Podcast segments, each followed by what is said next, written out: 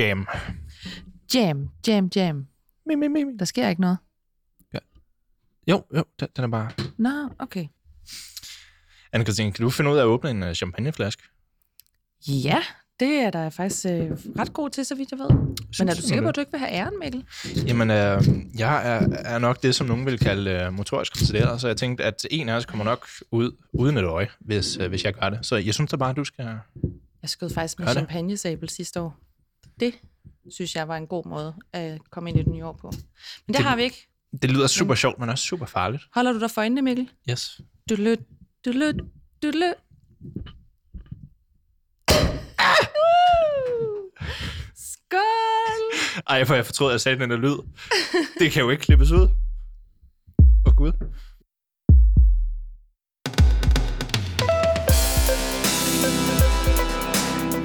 Og, og nytårsforsæt er bare den, den ultimative version af, at jeg starter på mandag.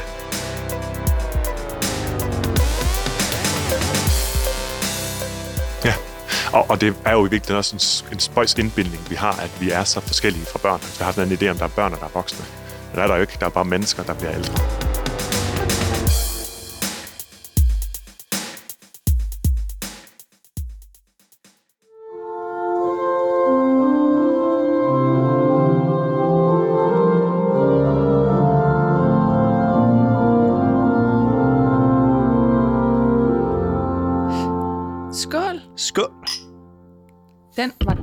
Øh, frisk her på sådan en, øh, en dejlig onsdag aften. Det er jo ikke helt nytår endnu, men vi har taget øh, forskud på nytåret. Og så kan vi jo sige, goddag kære lytter. Velkommen til endnu et afsnit af Stetoskoper. Din hverdag i dag, det er mig, Mikkel Johannes Henningsen. Jeg er medicinstuderende, og Og så er jeg Anne-Katrine Rosenkrantz. Jeg er sygeplejerske og kandidat i folkesundhedsvidenskab og arbejder til daglighed på Statens Serum Institut. hvordan øh, smager boblerne? Jamen altså, nu er det jo mig, der har valgt den. Og jeg synes jo, den er, den er dejlig, fordi at den ikke er så sød. Jeg synes jo ikke, at champagne skal være så sødt. Hvad, hvad synes du? Og skål. Jamen altså, den smager helt sikkert godt, men altså, jeg er, jeg er en sweet boy, så øhm, Uh, var det, ja, måske. den, var, den var til den tørre side for dig måske. ja, den er Ja. faktisk til den tørre side. Men så kan du lige tage en bid kransekage, som du jo har taget med i studiet, Mikkel. Og den ser bare lige ud som noget for dig. Jeg er personligt ikke så glad for kransekage. Men øhm, jeg, jeg har lovet lige at, at tage en bid, for at det lige skulle være lidt nytårsagtigt. Så nu, nu smager vi lige. Jamen, øh, kom. Kom med det. Og det er i hvert fald sødt. Det smager nytår. Det gør det jo. Mm, men jeg skulle lige noget med noget champagne, tror jeg. Som den øh, hurtige lytter måske har, har regnet ud, så er det jo simpelthen, fordi vi fejrer øh, nytår i, øh, i studiet her i dag, og i dag der skal det handle om ja, nytårsfortsætter. Nej, ikke nytårsfortsætter. Nytårsforsætter, som vi er blevet meget opmærksomme på her i studiet, at det hedder. Ja. Så der har vi jo et forsæt om at begynde at sige det rigtigt allerede der. Yes. Jamen, øh, skål til dem. Ja, skål på det. Det er de altså, små succeser. Præcis. og, det, og det er faktisk også budskabet, vi skal have med her i dag, faktisk. Det er de små succeser. Nice segue, Mikkel. Ja. Thank you. Thank you very much. Og, øhm, og ja, det kommer jo meget til at handle om det her med vaner. Sådan for eksempel, hvordan ændrer man en vane? Hvorfor, hvorfor er det så, så svært at ændre på en? Og, øhm, og hvad skal man ligesom gøre for at, øhm, ja, for at få nogle gode vaner i det nye år? Øhm, spoiler alert, vi skal, man skal faktisk ikke rigtig begynde i det nye år. Men, øh, men overordnet set, kan du fortælle mig, hvorfor skal det handle om øh, nytårsforsæt i dag? Jamen altså, nu sagde du selv, at det kom til at handle om vaner, og vaner og nytårsfortsætter. Nytårsforsætter. Altså, nu må du lige tage dig sammen, ikke, Anna-Katrine? Jo. Øh, det hænger jo øh, svært meget sammen, fordi at nytårsforsætter ofte er et opgør med nogle vaner, man har. Så derfor så øh, kommer vi rigtig meget til at tale om, om vaner. Fordi der er jo rigtig mange, der har nytårsforsætter, og som sætter sig alverdens øh, mål, gerne øh, sundhedsrelateret, er det jo typisk med at få den der øh, sixpack nærmest inden den 15. januar, og folk skal ud og træne hårdt og lægge deres øh, kostvaner og motionsvaner fuldstændig om. Og nogle af dem bliver måske også lidt øh, urealistiske nogle gange. Det er jo blandt andet også det, vi skal tale om i dag. Jeg synes jo personligt ikke, jeg har haft så mange nytårsforsætter tidligere, fordi jeg har sagt, at det, øh, det er ikke rigtig noget, jeg tror på. Men i virkeligheden kan det måske også handle om, at jeg har lidt erfaring med bare ikke at kunne holde dem, så er det nemmere at sige, at ej, det tror jeg ikke på. Men Mikkel, øh, har du øh, et nytårsforsæt? Ja, det har jeg faktisk. Jeg har faktisk øh, to. Det første er, at jeg rigtig gerne vil stå tidligere op i det nye år. Og det andet, det er, at jeg rigtig godt kunne tænke mig at slappe lidt mere af, faktisk. Fordi det har faktisk været lidt af et, uh, lidt af et hektisk år her i 2022, for mig i hvert fald. At jeg synes jo, det er spændende at både at stå tidligere op og slappe mere af. men, men jeg kan godt lide den kombination. Jeg tror på den. Stå op for at slappe af.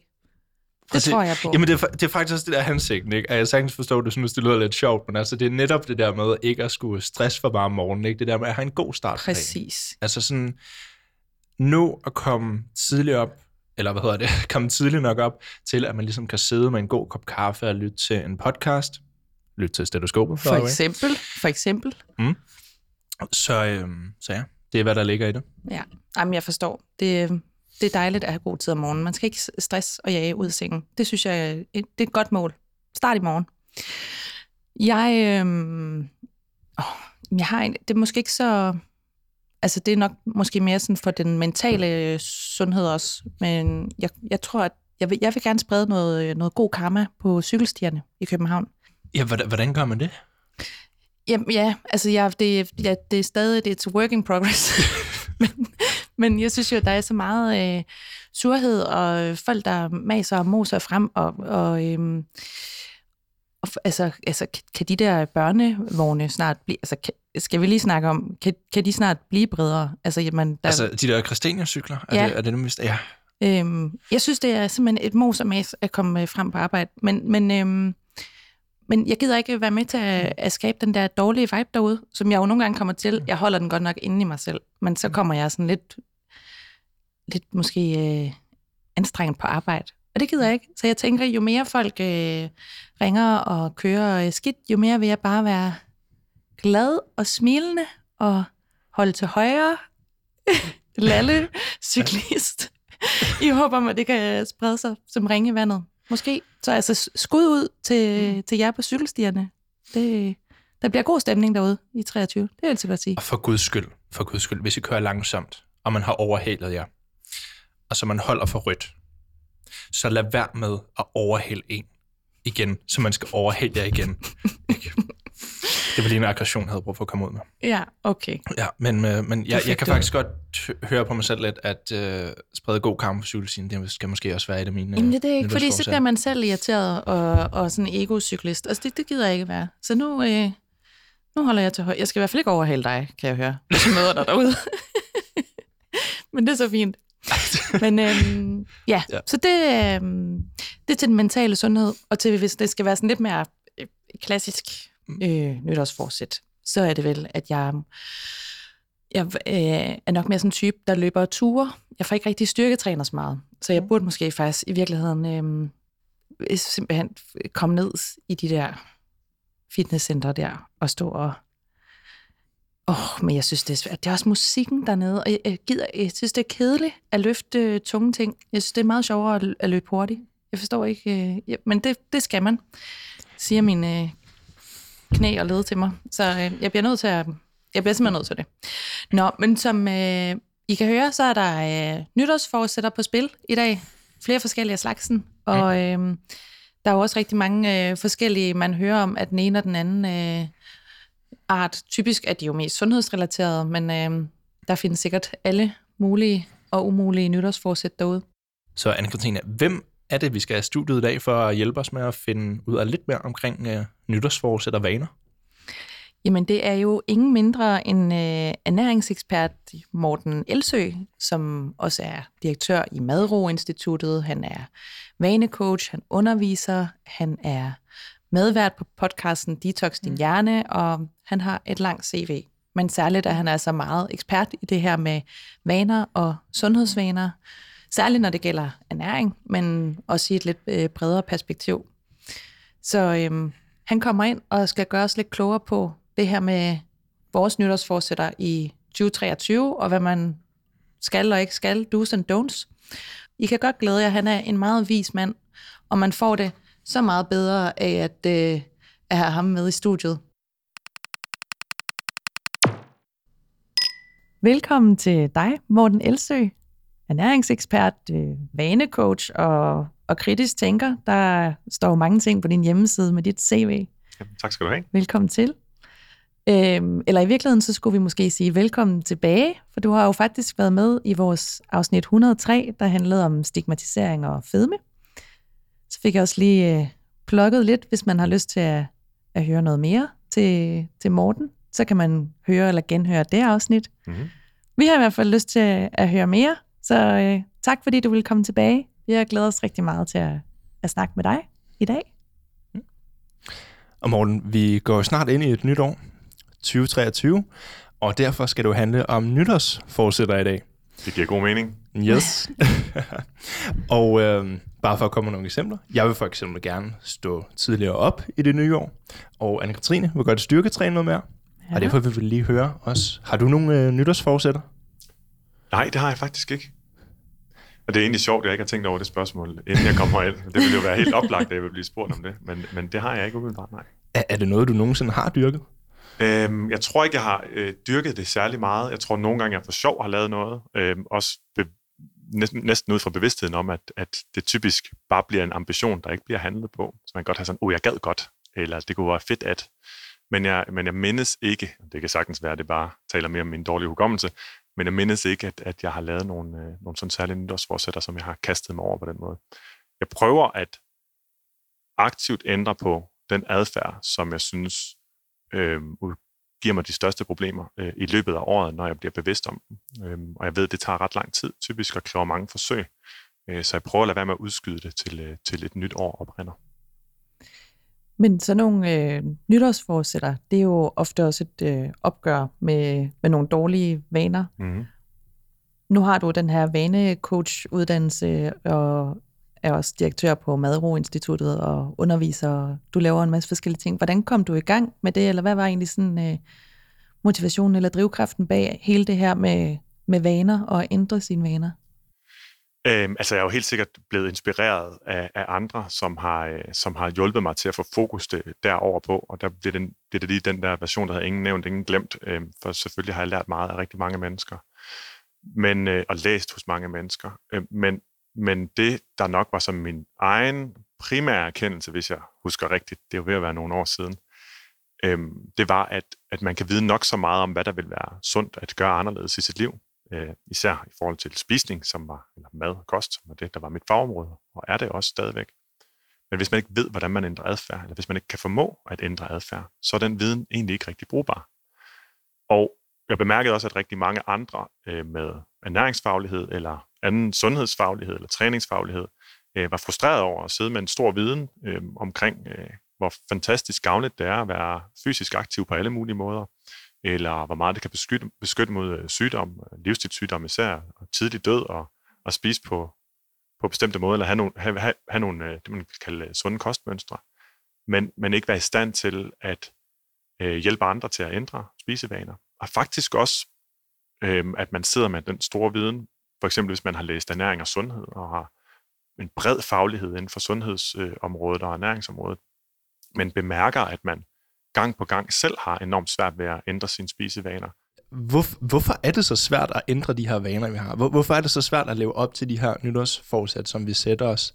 Og, og det kan jo både være, nu snakker du rigtig meget i forhold til ernæring og, øh, og sådan madro, men, mm. men vi, vi tænker også i et lidt, øh, lidt øh, bredere perspektiv i forhold til vaner her. For eksempel jo øh, Mikkel, der gerne vil, vil stå tidligere op om morgenen, eller folk, der begynder på øh, alverdens øh, forskellige former for øh, sport i det nye år, øh, og får en masse skader, fordi de begynder øh, for hårdt og for hurtigt. Og øh, øh, mindre skærmtid, øh, alle de her, du kender jo sikkert også selv. Jeg ved ikke, hvad for nogen du, du måske typisk hører om, det mest er sådan madrelateret, men... Ja, jeg kan genkende alle dem, du nævner der i hvert fald. Ja, altså så det er sådan generelt det her med, med vaner. Sådan, hvorfor er det, det er så Så, så I må gerne lige hjælpe med at holde mig på sporet, og hjælpe mig med at sørge for, at jeg får svaret på det, jeg har spurgt om. Noget af det, jeg lægger mærke, eller kommer til at tænke på først og fremmest, Mikkel, det er, du siger altså, når vi gerne vil ændre vaner eller lave nytårsforsætter. Og i virkeligheden, så tror jeg måske også, det kunne være meget fint lige at starte med at sige, hvad, hvad er et nytårsforsæt egentlig? Og, og nytårsforsæt er bare den,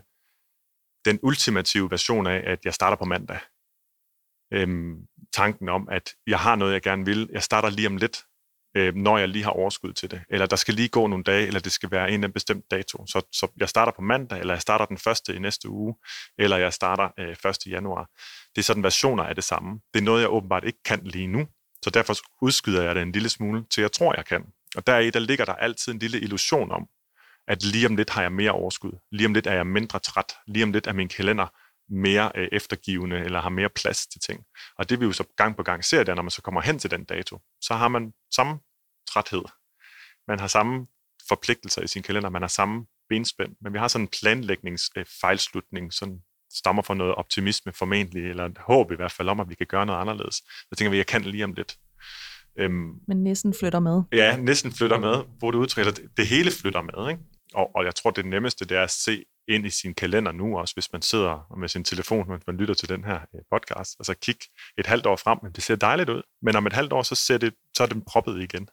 Så man kan godt have en ting, der har jeg tid, men det har man formentlig ikke. Så, så det, det er den første, altså lige at være med på, at, at, at der er et selvbedrag i, at lige om lidt, der kan man noget, som man ikke kan lige nu. Og, og jo mere man udskyder det, hvis man siger den første i næste måned, eller helt frem til næste år, jo større planer kan man også ligge for, og jo større ambitioner kan man have for, hvad man skal gøre. Og, og det er i sig selv noget af det, som er en af de absolut største forhindringer og fælder, man kan falde i, når man gerne vil ændre adfærd, det er at sætte barn øh, højt og gøre noget, som åbenlyst ikke har, man åbenlyst ikke har været i stand til at gøre tidligere, og som er langt væk fra det, man gør allerede nu. Så man kan sige, at stå fem minutter tidligere op om morgenen, hvis man lige nu har en rutine overhovedet med at stå op på et bestemt tidspunkt, det er meget mere realistisk, end at sige, at jeg vil stoppe klokken 5 i stedet for klokken 7. Øhm, I forhold til, hvorfor vi har de vaner, vi har, og hvorfor vi har dårlige vaner, hvorfor vi bliver ved med, vi bliver ved med at gøre det, vi, noget andet end det, vi har sat os for, hvis jeg forstod jeres spørgsmål rigtigt, så tror jeg, noget af det første, man skal erkende, det er, at det, vi gør nu, det gør vi af en årsag. Vi tror, at vi bare, bare gør det, og det er bare dumt, at vi render rundt, eller det er dumt, at nu sidder jeg igen og spiser slik om aftenen, eller nu kommer jeg igen til at stå sent om. Nej, det er jo ikke noget, man bare kommer til. Det er noget, vi gør, fordi det tjener et formål. Og alle de vaner, vi har, som er indgroet og svære at ændre, de tjener et formål, der giver os en akut belønning, eller beskytter os mod akut øh, ubehag det er akut ubehageligt at stå op fra sengen, når man ikke har lyst og er træt. Det kan være meget akut ubehageligt. Det er akut ja. ubehageligt. Og der er langsigtede mål om, hvad man vil få ud af det om 10 år, hvis man stod op hver dag nu. De dukker ikke rigtig op på det tidspunkt i hjernen, og de er ikke relevante. For der er det altid den akutte øh, forløsning, eller den akutte beskyttelse mod ubehag, der vinder. Men, men Morten, helt, helt fundamentalt, er det egentlig ikke bare et spørgsmål om, at vi er luddogne og egentlig bare skal tage os sammen? Så det, man kan sige det samme, som du siger der, med nogle andre ord, hvor det vil være mere korrekt. Og sige, at vi er lyddogne, vi er rigtig gode til at konservere energi. Det, det er en anden måde at se det på. Så mennesker er, øh, ligesom andre dyr, vi, vi er designet til at ikke bruge unødig energi. Fordi vi ved ikke, hvornår vi får det igen. Det passer så ikke i det samfund, vi bor i i dag, men det er altså kommet noget hurtigere, end vi har kunnet formå at øh, udvikle os til det, og vi kommer formentlig heller ikke til at øh, tilpasse os det øhm, i hvert fald ikke sådan genetisk, fysiologisk lige, øh, lige forløbig. Så, så det, at vi laver vaner, er jo netop for, at vi hele tiden har vores hjerne tilgængelig til at være til stede og kunne, øhm, kunne lære noget nyt og kunne, kunne tænke, fordi vi sætter noget andet i system. Så snart vi kan sætte noget ind i et system, hvor vi reagerer automatisk, og det, det er den sådan, vigtigste definerende faktor for en vane, det er, at den er automatisk. Jamen, så gør vi det. Og der er ikke noget evolutionært pres på, for at vi skal være sådan nogen, der hele tiden vælger den svære løsning, eller hopper over, hvor gæret er højest. Nej, selvfølgelig vil vi hele tiden gøre det, der er nemmest. Der er ikke nogen årsag til, at vi skulle gøre noget andet. Men det kan være frustrerende, når vi så synes, vi gerne vil opnå mere i livet, men vi så har en hjerne og en, hvad kan man sige, ja, mestendels en hjerne, som sørger for, at vi skal helst ikke gøre noget, der er svært. Men altså, når, vi, når man så ligesom med sin bevidsthed jo ved, at det her det er en dårlig vane for mig. Det er dårligt for mig, at jeg går sent i seng. Det er dårligt for mig, at jeg ryger. Det er dårligt for mig, at jeg spiser riddersport hver dag. Mm.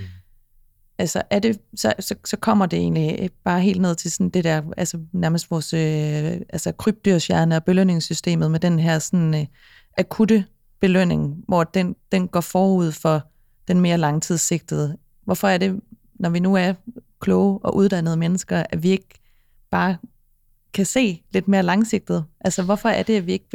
Hvad er det, der gør, at vi bliver ved med at gentage det? Jamen, det fortsætter, fordi det virker. Jeg arbejder meget med mennesker, som kæmper med overspisning og kæmper med stærk trang til mad, og kæmper med øh, at spise, når de øh, op, hvad hedder det, oplever forskellige, forskellige følelser i kroppen, fra, fra stress og, og uro og angst og over til nedtrykthed og, og tristhed og overvældelse og alle mulige andre ting. Ikke? Og vi fortsætter, fordi det virker. Vi gør det, der virker. Og mad er, der var en, en, en norsk poet, tror jeg, der hedder Karin Sveen, altså mad er kun en ringe trøst. Øh, derfor, derfor kræver det så meget, tror jeg nok, det var der omkring. Nu kunne jeg så tydeligvis ikke huske det helt ordret. Men vi bruger det, fordi det er akut øh, forløsende. Og, og det er det, der kan være så frustrerende for os at erkende, det er den her akutte effekt, det vi gør. Den trumfer stort set altid det, vores ønske om, hvad vi vil gøre i stedet for, eller vores langvarige, øh, hvad kan man sige, øh, vores idé om, hvad vi, hvad vi langvarigt vil få ud af det. Øh, og man kan også se det på, på, på mennesker helt generelt, at vi forfalder mere til den adfærd, som på sigt er skadelig, men lige nu gavner, når vi er udkørte og trætte, og når vi er veludvilet og i overskud og ikke overbelastet arbejdsmæssigt og har det godt relationelt og alt sådan noget, så kan vi også godt vælge meget nemmere at gøre noget, som vi synes er vigtigt og rigtigt at gøre. Og det handler ikke kun om, hvordan vi er over for os selv, det handler også om, hvordan vi er over for, os, for andre mennesker. Ikke? Øhm, hvordan vi opfører os over for dem, vi gerne vil opføre os godt over for. Det er jo heller ikke altid, vi formår at gøre det. Så det hænger også sammen med, hvor meget ligesom, overskud vi har. Øhm, så, så vi fortsætter med at gøre det, og det er jo enormt frustrerende at vide igen for den enkelte, det vil være så meget bedre, hvis jeg gjorde det anderledes, og så se sig selv ikke gøre det. Men der er det vigtigt at vide, at det er enormt svært at ændre øh, adfærd. Det er enormt svært at ændre vaner. Det er især svært at ændre det, man vil kalde dårlige vaner, fordi det typisk er et udtryk for en eller anden grad af en adfærdsafhængighed. Men hvis man så tror, at det er nemt at ændre vaner, og man ved, at man burde ændre vaner, burde gøre noget andet end det, man gør nu, man så ser sig selv hver dag gøre det, som man troede, var, man har fået videre nemt, for man skulle bare tage sig sammen. Det var den, den anden ting, du sagde, ikke? man skal bare gøre det, eller bare tage sig sammen. Så man tror, det er nemt, og man mener, at man virkelig burde gøre det, at man så ser sig selv ikke gøre det, eller fortsætte med at gøre det, man plejer. Jamen, så får man så den oplevelse af, at man er, øh, eller kan konkludere, at man er et dårligt og et uduligt menneske. Og den oplevelse sidder rigtig mange mennesker med, næsten hver aften, eller hver aften, og måske flere gange hver dag. Nu har jeg igen gjort det, jeg sagde, jeg ikke ville. Ja, det bliver og, ved med at føje til ja, så det regnskabet. Bliver, det bliver både, det, det, at man synes, der er noget, man virkelig burde, og man synes, det er nemt, det er en rigtig, rigtig dårlig cocktail. Så begge dele bliver man nødt til i virkeligheden at komme væk fra. Både ideen om, at det er nemt at ændre adfærd. Nej, det er enormt svært at ændre adfærd, for vi, vi er virkelig gode til at automatisere. Når det bliver automatiseret, så er det svært at ændre på. Og så øh, at det er noget, vi burde. Jamen, når det er noget, vi føler, vi bør for at passe ind, for at øh, være gode mennesker, øh, for at andre synes, vi er rigtige, for at passe ind i, for, for at leve op til de øh, idealer, vi ser måske på sociale medier, i blade eller i tv osv., jamen, så er det faktisk ikke motiverende. Det er kun noget, der gør, at vi føler, at vi er længere fra mål. Hvis vi synes, det er personligt værdifuldt og vigtigt for os, så kan vi faktisk godt i højere grad slippe os øh, op til at gøre noget, der er sværere, end det, det ellers, end det vi ellers ville gøre. Jeg kan ikke lade være med at tænke tilbage på, at jeg engang så en, uh, en TED-talk med en uh, ekspert, jeg kan ikke lige huske uh, ekspert inden for hvad, uh, men han snakkede i hvert fald lidt om nogle vaner nemlig, og sagde, at vi mennesker, vi er slet, slet ikke udviklet nok til at være i det samfund, vi er i, med hvad hedder det, mobiltelefoner, der hele tiden vil have vores opmærksomhed, mm. og, og alt det, alt det med, med, at vi bare kan købe mad hele tiden. Ikke? Altså, vi er slet ikke bygget til det. Uh, og, og det gør det jo nok lidt svært for os, ja, det gør det vildt svært for os, og jeg tror, jeg har tidligere skrevet en del om det, det, det man i litteratur, faglitteraturen kalder det fedmefremmende samfund, eller the obesogenic society. Altså, vi har et samfund, der fremmer, at vi øh, stiger i vægt, at vi spiser flere kalorier, end vi har brug for.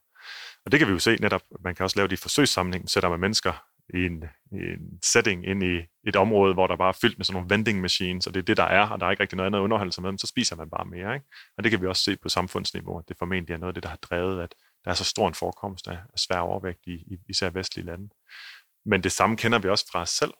Vi har ikke redskaberne til at modstå fristelsen. Det er at, at hive telefonen op i lommen og få en eller anden umiddelbar underholdning. Men heller ikke bare underholdning, også at det kan give os en kortvarig pause fra negative tanker fra og, øh, nu, nu, nu siger jeg, at jeg keder mig, men i virkeligheden så kører min hjerne om, jeg skal også nå det, jeg skal også nå det, jeg nåede heller ikke det, ej, fik jeg svaret ordentligt på det, ej, det jeg sagde i går, det var også dumt, hvad tænker de imod om mig, alle mulige selvkritiske tanker, det kan vi lynhurtigt få lige skubbet væk ved at kigge på den her telefon, som giver os den næste sjove video på, øh, om end det er TikTok eller Instagram, eller hvor det ellers skal være. Det er indbildningen om, at man har fået en pause, der gør, at, at det kan være med til at, at vedligeholde ja, mønstret måske. Ab- absolut. Man får den akut forløsning lige for den situation, man var i, men man får ikke den der sådan ren mindfulness-pause-situation, hvor man har været tom i hjernen for en stund, og hvor der ikke har været noget, man skulle tage stilling til. Og når man så sætter sig ned for at sige, nu skal jeg skrive, eller nu skal jeg lave min opgave, så sidder man med en hjerne, der, der ikke har fået en pause. Og så oplever man igen, at man ikke kan det. Så kan man tænke tanken, jeg kan slet ikke finde ud af det her. Og hvad gør man så? Så tyrer man til sin dårlige vane. Så kommer telefonen frem igen, fordi den ja. giver den akutte forløsning. Det er enormt frustrerende, men det er vigtigt at vide, at det er helt naturligt. Øh, og det, det er by design, kan man sige, også for dem, der, der laver den slags teknologi. Ikke for at udskamme dem, men øh, det virker, fordi der er tænkt over det. Jamen altså, den, den langsigtede, sådan som jeg forstår det, øh, den kan ligesom ikke hamle op med den her akutte øh, belønning, man mm. får. Det er vel egentlig også det, nu var du inde på noget øh, poetisk før, jeg kan ikke huske, hvem det var, du citerede. Altså, jeg håber, at det er rigtigt, for det lå langt væk i gemmerne i min hjerne. Jeg synes, det lød smukt. Kar Karin Svend, tror jeg, hun hedder. Men øh, jeg, jeg fik bare sådan lidt sådan en øh, association til, hvad Anthony Giddens også har beskrevet om, om det her sådan, øh, klimaparadoks. Med, at grund til, altså vi, mennesket er ikke, som du også var inde på, Mikkel, mennesket er simpelthen ikke rigtig i stand til at at tænke langsigtet. Mm. Altså, vi er lidt øh, børn, der bare er sluppet fri i den her verden, og ja. vi, altså, vi reagerer på den vores øh, akutte øh, behov her ja. nu.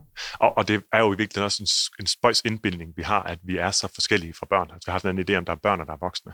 Det er der jo ikke. Der er bare mennesker, der bliver ældre. Der er bare nogen, der er blevet Vi bliver gradvist ældre. Vi bliver det heller ikke i, i, i, i trin, selvom vi har et, al, et, et alderstrin år for år, så ved vi jo godt, der var en, der spurgte mig forleden, hvor jeg havde fødselsdag. Nå, hvordan er det så at blive 36? Så siger jeg, det føles som, at jeg er en dag ældre, end jeg var dagen før. Du hørte det her først. Det var virkelig rart at høre. Vi, vi, vi, vi, vi er bare voksne børn. Ja, ja. lige præcis. Og, det, det, og jeg tror, det lyder måske som en ligegyldig erkendelse. For mig er den meget, er den ret god, for jeg tror, vi stiller for høje krav til os selv. Altså jeg synes, der gerne, vi må meget gerne øh, gøre ting bedre, vi må gerne gøre verden bedre, vi må gerne forbedre os selv osv., men vi stiller krav, som er ude af trit med, hvad vi i virkeligheden er i stand til. Og hvis man går rundt med det, de krav overhovedet hele tiden, øhm, så trives man simpelthen ikke som menneske. Når man ikke trives som menneske, så er man i øvrigt dårligere til at leve op til de værdier, øhm, man har, og den måde, man gerne vil opføre sig over for sig selv og andre og verden på. Så, så der, er, der er nogle konsekvenser ved, at vi hele tiden har nogle krav og nogle pligter og noget burde, som vi, som vi har hængende over os, som vi alligevel ikke er i stand til at handle på. Og der, der er jo andre årsager også til, at det er svært at handle på en adfærd. Det er jo ikke kun, at vi ligesom har en kamp mellem det langsigtede og det kortsigtede. Det er også fordi rigtig ofte så vores ambitioner, dem ved vi ikke, hvordan vi skal handle på. Man kan godt sige, næste år vil jeg sove mm, øh, 8 timer hver nat. Men det er ikke en handling. Det er et mål, eller en ambition, eller et ønske. Spørgsmålet er, hvilke handlinger skal jeg udføre på daglig basis, rutinemæssigt, for at øge sandsynligheden for, at jeg sover 8 timer hver nat, for vi har ikke kontrol over, hvor meget vi sover. Og, og, og det glemmer vi tit til, at jeg vil spise sundere. Men du kan ikke handle på at spise sundere. Du er nødt til at finde ud af, hvad er det? Det skal blive mere konkret. Det skal ikke bare blive mere konkret, det skal blive ultra konkret. Og det er en af de ting, som, som, som jeg har været med til at undervise i nu de sidste 6-7 år på vores, øh, på vores kurser, det er, hvor konkret man skal blive, når man skal hjælpe andre til at ændre adfærd. Fordi hvis ikke du ved præcis, hvad du skal gøre anderledes for når, og hvad der vil forhindre dig i at gøre det anderledes på det tidspunkt, så du kan også arbejde med de forhandlinger, så kommer du til igen og igen at se dig selv gøre det, du plejer. Selvom du er smerteligt bevidst om, at det har konsekvenser, og selvom du næsten ved, hvad du skal gøre anderledes. At gå ned i supermarkedet med en intention om at købe sundt ind, uden at have fået det oversat, det er bare en frustrerende oplevelse. Men jeg tænker, at det klare budskab til dem, der lytter med, det er nok, at for helvede, lad nu være med at være alt for ond mod jer selv, fordi at I ikke lige kan leve op til det mål, I lige har sat jer. Ja, det vil jeg sige øhm. tak, fordi du lige opsummerer, fordi det havde svært ved ikke at, ikke at fokusere på. Ja. Og skrive en indkøbsseddel. Ja, yes. det kan være en anden konkret ting. men, men igen, med, med det sagt, super, super godt. Godt sagt. Uh, hvis vi skal ned og være lidt mere firkantet, så kunne jeg tænke mig at høre dig. Hvad er det for nogle faktorer, der har indflydelse på, hvor svær en vane den er at ændre? Og nu, nu tænker jeg bare højt. Mm. Øh, jeg tænker for eksempel, en, en vane, der er blevet opbygget i ens barndom, må vel være specielt fra, øh, svær at, at ændre? Ja, altså det man, så den overordnede, jeg har lavet sådan en simpel formel for det, og den er selvfølgelig, et, den er selvfølgelig ligesom alle mulige andre og modeller også, så er den selvfølgelig forkert, men den kan måske være brugbar. Men, men at en vanes styrke øh, afhænger af antallet af gentagelser, og hvor stor en belønning der er per gang. Og man kan sige, at en af de ting, hvor vi har rigtig mange gentagelser, det er, når vi bruger vores telefon som distraktion, for eksempel. Så der kan vi sige, det, det, det vil være meget hurtigt, tidsmæssigt hurtigt en vane, en, blive en vane. Ikke? Der skal ikke særlig meget, mange dage til, før du har lært dig selv, at den kan distrahere dig. Øhm, så det behøver ikke være noget fra barndommen. Vi kan sagtens have noget med fra barndommen, som kan være enormt svært øh, at ændre, og der er også masser af vaner, som vi selvfølgelig har med, som vi ikke behøver at ændre på, og som gør livet nemmere for os, og ting, som vi gør helt rutinepræget. Men der er også situationer, hvor der er også de tilfælde, hvor man har noget, har vaner med, som egentlig sidder fast i det miljø, man er i. Så kan man se, at når man flytter til et nyt hus, eller en ny arbejdsplads, eller får en ny partner, så er der ting, som, som ikke følger med. Fordi det er en del af en anden dynamik, hvis man kan sige det på den måde. Men ja, jo længere tid du har haft en vane, jo flere gange du har udført den, jo bedre sidder den fast. Men jeg vil sige, at i højere grad er det altså også, hvad du får ud af den.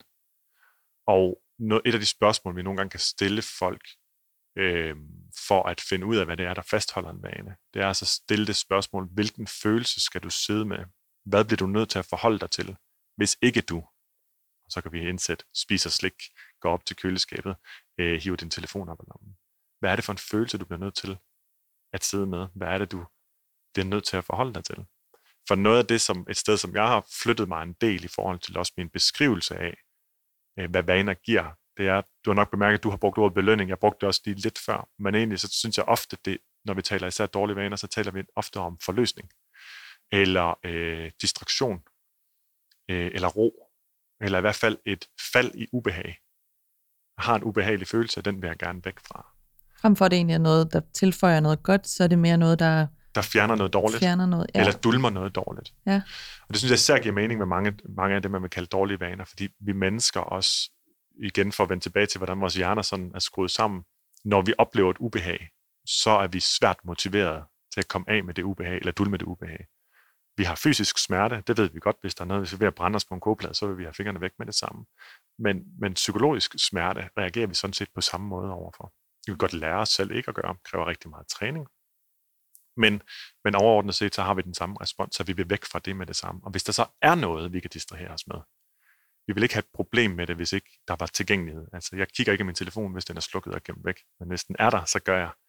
Og det vil også sige det samme, vi har også samme tendenser, eller vi vil altid gøre det samme, men hvis ikke der er mad tilgængeligt, så kan vi heller ikke spise mere mad, kan man sige. Du talte tidligere om, at, at folk måske kunne være, altså sætter for, øh, for høje forventninger, øh, at, at for stringente eller restriktive i deres tilgang. Øh, men, men der kan måske også være, at øh, spørger jeg, tale om det modsatte med, at, at folk måske også er lidt urealistiske i forhold til, hvad det egentlig øh, tværtimod kræver, øh, som for eksempel at være i en svær følelse, i stedet for at spise sig mæt, eller ja, helt, hvad det kunne være. Altså, man skal også måske på en eller anden måde gøre sig lidt klart, ja. at øh, der, der er ikke desværre noget quick fix. Nej, altså det, det er jo så det i virkeligheden, så kan man se på mange af de vaner, de dårlige vaner, vi har, de er faktisk små quick fixes men det er en, en anden form end den, du henviser til her. Der er ikke en quick fix på at få løst din vane eller få ændret den, men vaner er tit en quick fix til at komme væk fra det ubehag, man sidder med.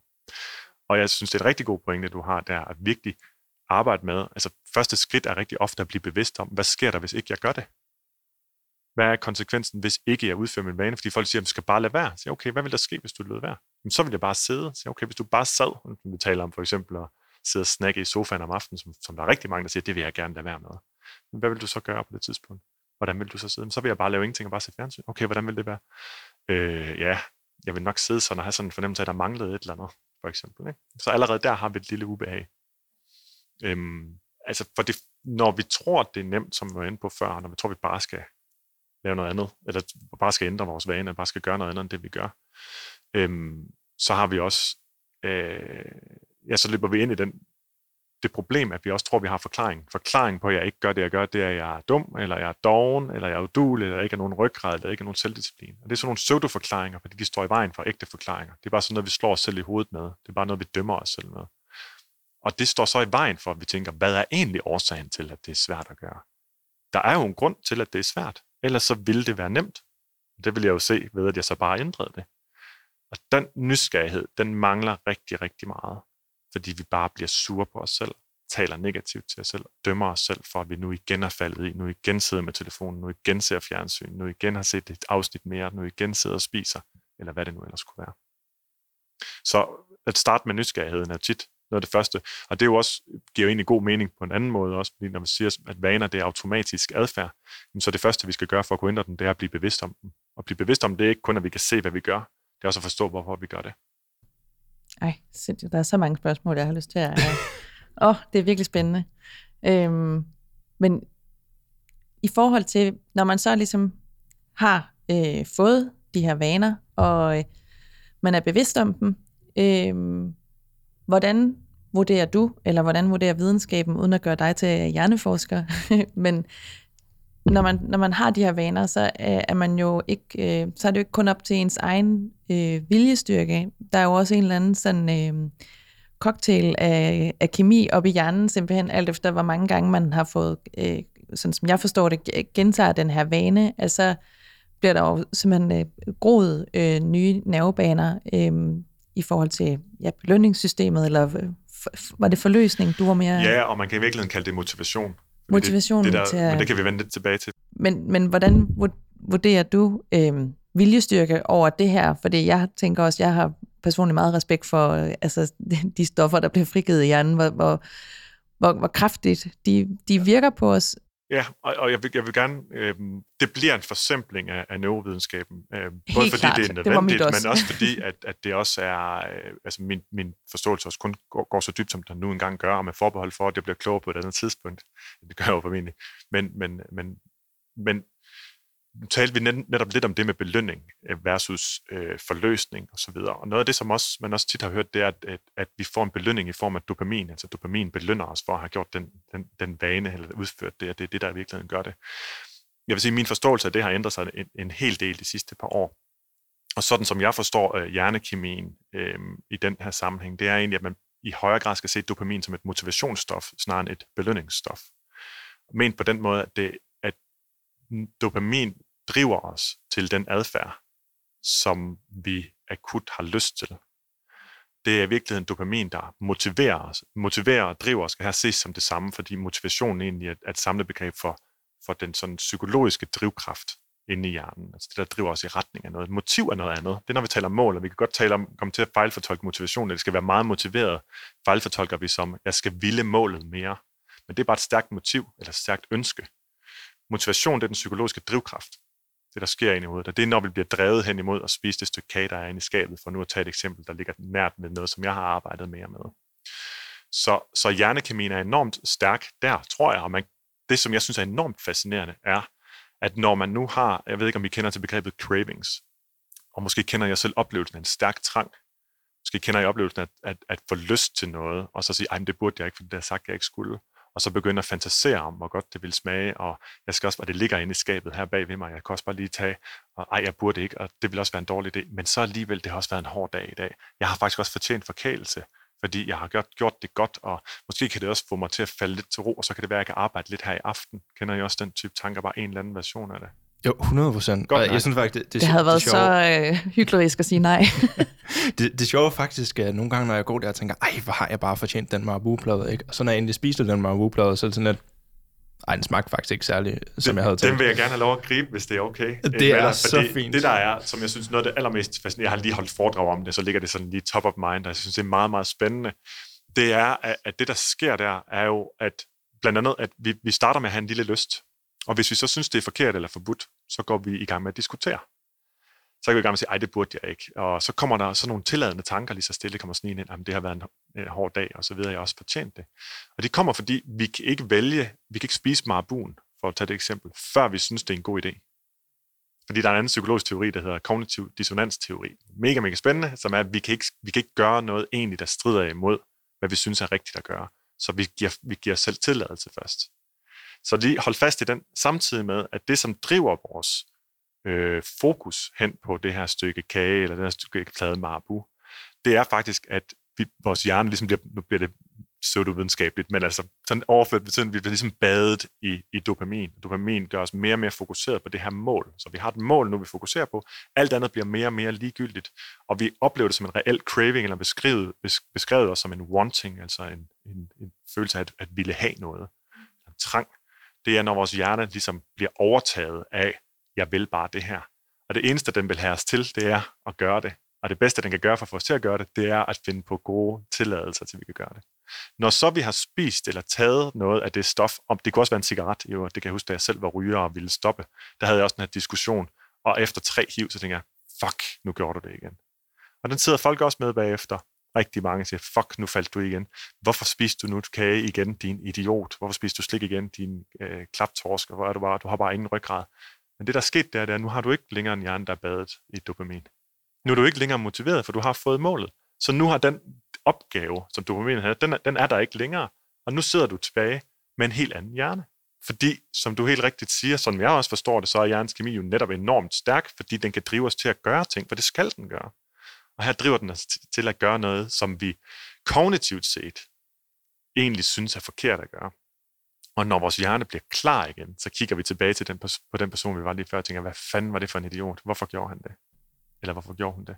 Det er så super interessant, synes jeg, øh, at det netop ikke er selve forløsningen, men at det faktisk er, er hele optakten til, ja. altså når man går og sådan langsomt øh, bader ens hjerne. Men det er faktisk en ubehagelig oplevelse, og, og, og ubehag skal man netop forstå lidt bredere. Hvis du var tilpas, så havde du ikke lyst til noget, som du ikke har nu. Så når du har lyst til noget, du ikke har nu, så har du faktisk en utilpashed. Hvis du har en stærk lyst til noget, som du ikke har nu, så er du meget utilpas. Så vil vi faktisk gerne have forløsning for craving. Og det, der sker, det er, at den craving, den bliver sig i sig selv til et ubehag, som vi har brug for at få forløst. Og så er vi tilbage til dårlige vaner igen. Fordi det her det er altså rigtig, en rigtig, rigtig stærk drivkraft. Og vi har så lidt forståelse og går straks i gang med at slå os selv i hovedet, når vi er faldet i. Det kan også være, at vi er faldet i med at kigge på vores telefon. Så går vi også i gang med at dømme os selv bagefter. Men lige inden vi gjorde det, der var der altså stærke, stærke kræfter på spil op i hjernen, der drev os i den retning. Lige efter vi har gjort det, så er hele det pres væk, og så kan vi ikke forstå, hvorfor vi gjorde det igen. Mikkel øh, Morten, han er jo lidt inde på det her med, med drivkraften bag ens dårlige vane. Og øh, du har jo en stærk drivkraft til at blive liggende i sengen. Jamen, jeg har en uh, sindssygt stærk drivkraft, ja, til at trykke på snus. Uh, snus. Ja, god ja. gamle snus. Um, Kender hende. Hun er der altid for dig. Ja, det er sådan lidt love-hate forhold, synes jeg. Det, det ville jo være dumt ikke at udnytte, at vi havde en ekspert i studiet i form af Morten jo. Så jeg spurgte Morten, om han ikke lige ville hjælpe mig med at få styr på mit destruktive forhold med snusknappen. Hvor lang tid har du prøvet nogensinde at have en fast rutine med at gå i seng tidligt nok til at komme tidligt op? Øhm, altså, jeg prøvede det... Øhm, jeg kan huske for, for to år siden, der var jeg meget, meget opmærksom på det, og der kørte jeg ligesom, øh, jeg tror i, i fire måneder, ja, så havde jeg ligesom en aftenrutine, mm. øhm, og faktisk også en morgenrutine. Ja. Og det, det fungerede faktisk okay. Det fungerede faktisk rimelig godt, øh, men, men alligevel, jeg ved ikke, hvorfor jeg så, så faldt jeg i igen. Øh, og hvad er årsagen? Jamen, fordi noget af det, som jeg synes har været sjovt, og også i arbejdet med klienter, det har været, at nogle gange, så har der været noget, der har virket i lang tid, og så er man faldet lige tilfældigvis en dag faldet tilbage til gamle øh, rutiner, fordi vi snakker om den, den, den svære hjernekemi tidligere, og nervebaner i hjernen, du var inde på før. Øh, de vaner, vi har, de forsvinder formentlig aldrig. Så selv når vi får dem ændret, også i overvis, så vil vi kunne falde tilbage. Altså der er større sandsynlighed for, at en, der har været ryger, bliver ryger igen selv efter 20 år, end en, der aldrig har været det, bliver ryger. Ikke? Så det, det, det ligger derinde altid. Og med den erkendelse, synes jeg også, det giver god mening at sige, hvis der var en strategi eller en metode, der faktisk så ud til at virke ret konsekvent i længere tid, så skal jeg i, i situationstegn bare tilbage til den. Det er i hvert fald et godt sted at starte at sige, hvad gjorde jeg den gang, der virkede? Og hvad vil jeg kunne gøre derfra igen? Og sige, hov, nu er der gået et par år, hvor jeg fuldstændig har glemt det, men det var egentlig meget fedt. Øh, jeg gad godt prøve det en gang til. Så hvad virkede dengang? Øhm, jamen, jeg tror, tror faktisk, nu hvor jeg selv reflektere lidt mere, altså tænke lidt mere tilbage. Um, måske er det egentlig bare min krop, der prøver at sige til mig, at jeg skal slappe lidt mere af. Fordi netop, at grunden til, at det fungerede dengang, var jo, fordi jeg havde tid til at have de her rutiner, de mm. her, øhm, de her aftenrutiner. Altså tid til bare at, I know, øhm, hvad hedder det, øhm, læse lidt, inden jeg, inden jeg gik i seng, i stedet for at uh, sidde på telefonen, eller computeren, eller, eller et eller andet. Um, måske det. Og jeg synes, lige for at sige noget helt andet, jeg synes faktisk, det er rimelig sjovt nu, hvor at vi har siddet og talt om det i i rimelig lang tid omkring de der fælder, som folk falder i, og det her med, at man skal ikke være for hård mod sig selv, så falder jeg alligevel i fælden i sidste ende. Og man kan så også være hård ved sig selv over at falde i fælden. Den kan også være god at fange. At man så tænker, nej, nu faldt jeg også i den fælde med at være hård ved mig selv, og så kan man blive hård ved sig selv en ekstra gang. Og det kan man gøre i mange led. Jo før man fanger det, jo bedre. Men det er værd at lægge mærke til, hvis jeg må... Øh, jeg kan, det tager længere tid at have en reel coaching samtale. Så ja, det, det var ikke coaching, det var bare lige lidt, lidt fælles refleksion. Så for lige at vende tilbage til, til også noget af det, vi har snakket om, så jeg skal øh, få en aftenrutine igen, en morgenrutine, og så skal jeg for guds skyld tage det i små steps, tænker jeg, umiddelbart. Tage det i små steps, lad være med at tage for meget af gangen, øh, hvad hedder det, lave alt for mange planer af gangen, og øh, så lad være med at være for hård med mig selv, lige give det nogle, nogle uger, og så se effekten der. Er det og se, se, se alt som et adfærdseksperiment. I stedet for enten så gør jeg det eller fejler, så sige, nu prøver jeg at gøre en ting anderledes. Hvordan virker det? Nu prøver jeg at gøre det her anderledes. Det kunne jeg ikke. Hvordan kunne det være? Altså hele tiden gå undersøgende. Så næsten, næsten som om du laver grundforskning i din egen adfærd. Så jeg prøver lige at finde ud af, hvad der sker her. Så jeg siger, vi talte om tilgængelighed før, det gør altså en stor forskel. Snusknappen er jo djævelens værk. Hvis jeg, hvis jeg... Eller Guds gave til mennesket. Det kommer virkelig an på, hvordan man ser på det. Ja, jeg vil i hvert fald sige, at hvis, hvis jeg gerne vil sikre, at jeg... Øh, hvis jeg virkelig gerne vil have en morgenrutine, jeg gerne vil have, jeg kommer op, og jeg gerne vil have noget ud af det, og jeg ikke skal tage stilling, jeg skal ikke tage stilling til det, når jeg ligger der om morgenen, fordi der med min hjerne måske være motiveret til noget andet. Så ligger jeg ikke øh, min alarm ved siden af mig. Så ligger jeg den langt nok væk til, at jeg er nødt til at rejse mig op og nå at blive en lille smule klar i hovedet til at sige, Gud, jeg vil faktisk gerne have den her morgen. Nu kan jeg tage stilling til det, men når jeg ligger ned, så er det for rart at blive liggende. Jeg havde jo blandt andet foreslået Mikkel, at han skulle prøve at lægge sin øh, mobil i en pose og hænge den op i vindueskarmen, så du skal op og klatre efter den.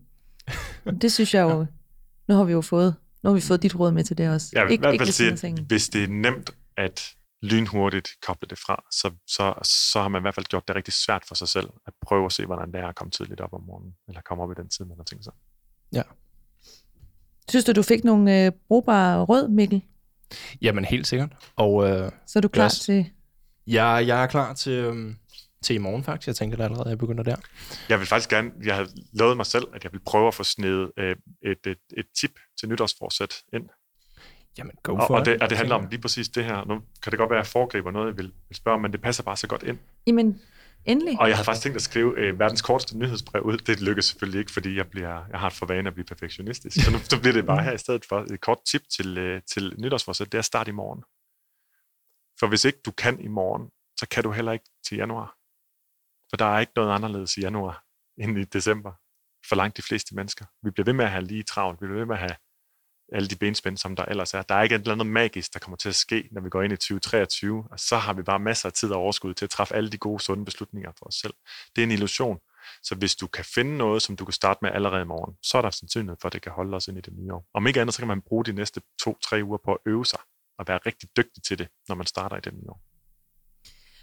Det synes jeg faktisk var, at det, det var nok en af de mest øh, altså rammende hot tips med, at man, altså hvor, ja, hvorfor, hvorfor skulle man vente til 23? Hvad skulle være anderledes der? Nu synes jeg simpelthen efterhånden, der er så mange øh, gode råd, og vi skal jo på en eller anden måde, desværre også, vi kunne blive, blive ved og ved og ved, men øh, vi skal jo til at, at have rundet lidt af på, øh, på en måde. Mikkel, har du en eller anden form for øh, take-home message? Hvad, hvad er det, du har bidt mest mærke i? Eller sådan, hvad, er der et eller andet, du tænker, det Ja, jeg tror, der er to ting.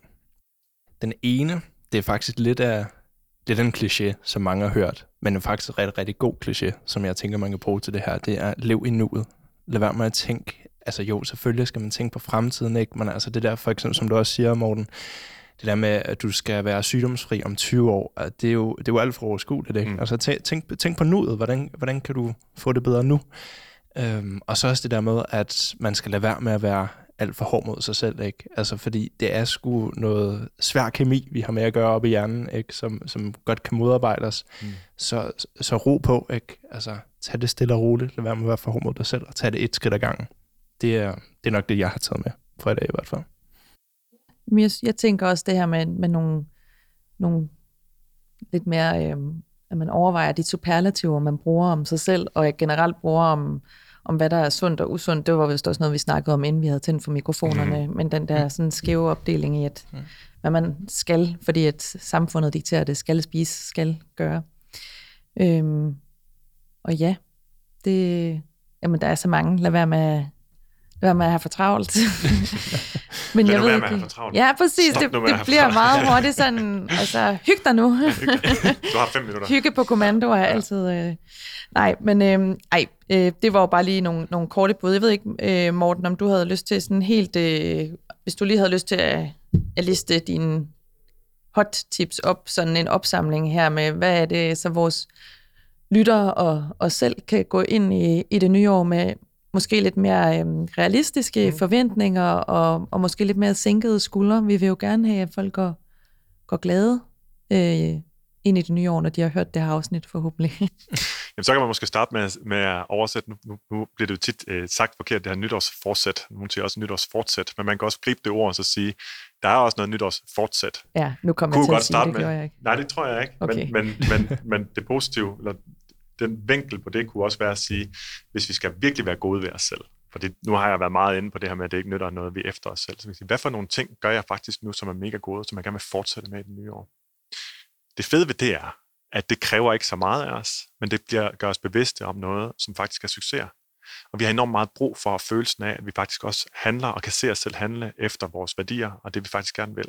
Og det gør de fleste af os faktisk rigtig ofte. Vi er bare ikke så gode til at være opmærksom på det. Når man er opmærksom på det, så oplever man mestring. Man oplever, at man faktisk er god til noget. Det giver noget, der hedder mestringstillid. Jo mere man kan se, jo flere gange man oplever, at man faktisk er i stand til at gøre noget, man har sat sig for, jo større tiltro har man til, at man kan gøre noget nyt, man sætter sig for. Så hvad vil du fortsætte med i dit nye år, som du faktisk synes, du er god til? Det vil jeg starte med.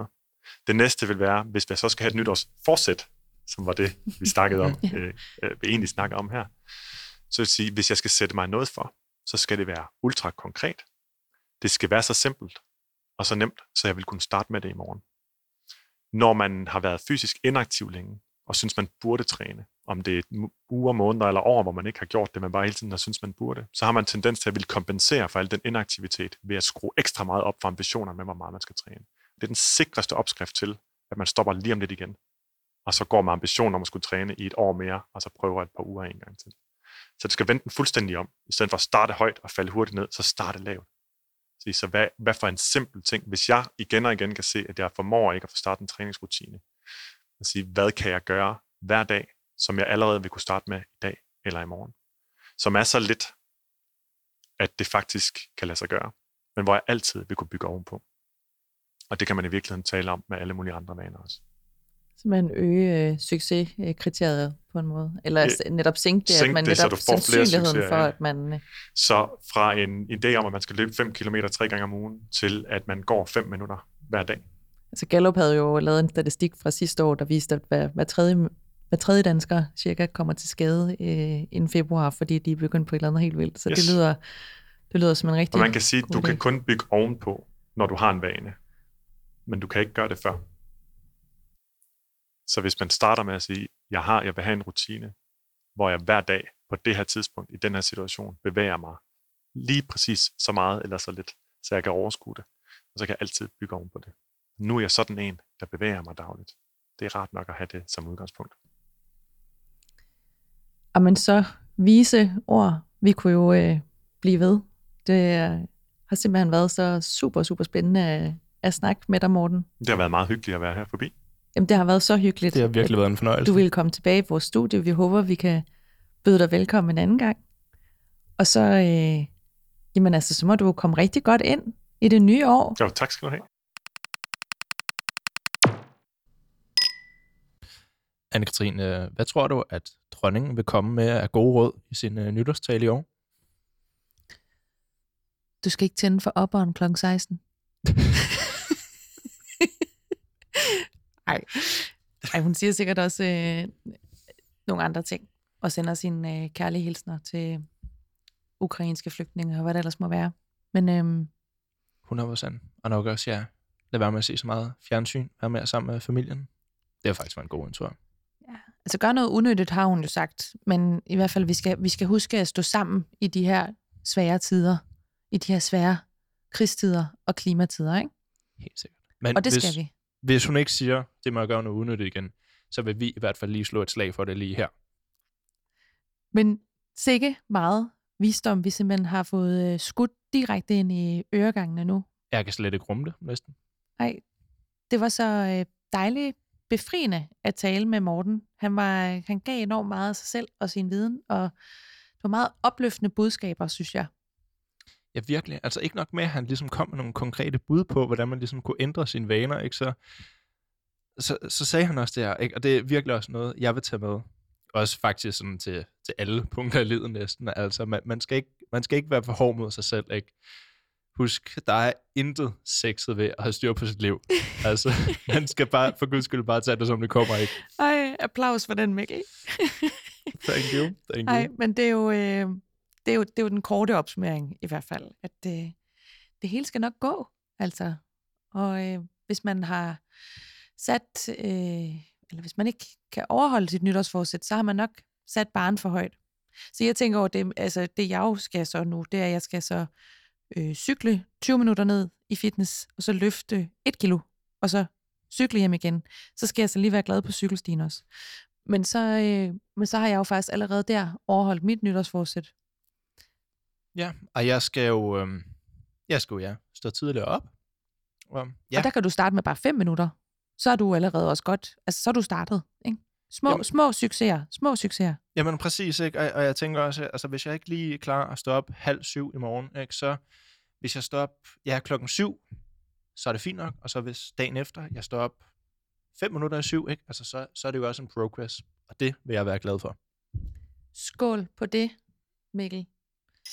Og skal vi så ikke bare øh, ønske vores kære lyttere et øh, rigtig godt nytår med forhåbentlig sænkede skuldre? Yes, præcis. Jamen, ja, kære lytter, tak fordi du vil lytte med i dag. Ha' et rigtig godt nytår. Måtte det nye år blive et år, der bringer os mange glæder, og hvor vi fortsat husker på, husker på at være der for hinanden. Sammen med hele min familie ønsker jeg af hjertet alle et godt nytår. Gud bevarer jer alle sammen. Gud bevarer Danmark.